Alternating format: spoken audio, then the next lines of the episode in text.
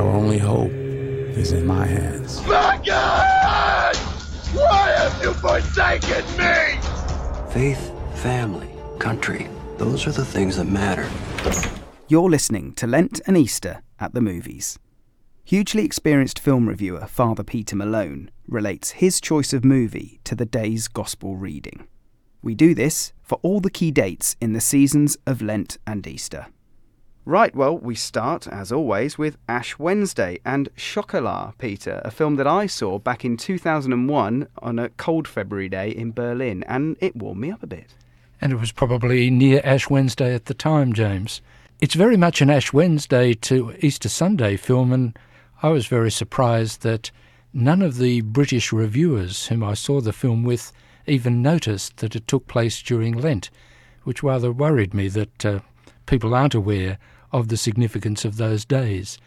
And some people thought it was an attack on the church, whereas uh, the Daughters of Saint Paul in the United States have actually published a book for Lenten reflections, taking the film and taking people right through it.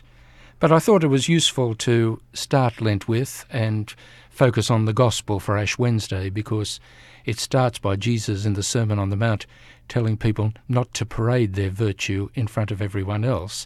And in a sense, Chocolat tells the story of people in a French village in nineteen fifty-nine, and especially the mayor, really being old-style, uh, mortifying themselves and in a way letting people know.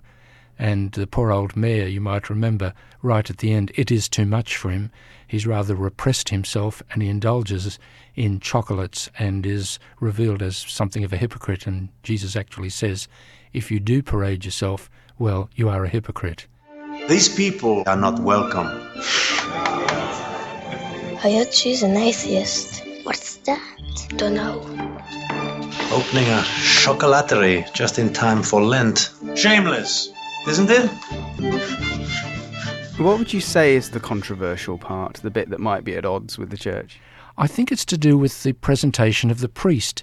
He, he's a young man, and uh, he is certainly influenced by the mayor in what he can say during the homilies.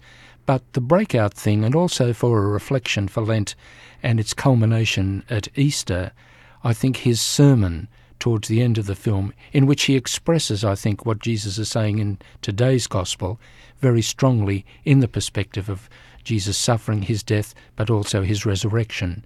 So I think that was one of the controversial areas.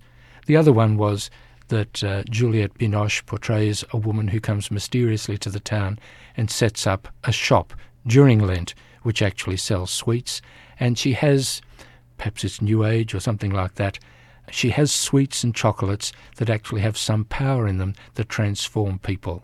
And a number of people said, well, they'd prefer the language of the Holy Spirit inspiring people rather than these mysterious powers. But again, I think it's a kind of dialogue between, I suppose, our understanding of the Gospels and people who don't share our faith, but who know there is something inspiring in the world in which we live. But then coping with temptation is indeed a very Lenten theme. Coping with temptation is very much, and Jesus says we have to pray, we have to be charitable, and we have to fast. And that's the message of the gospel today.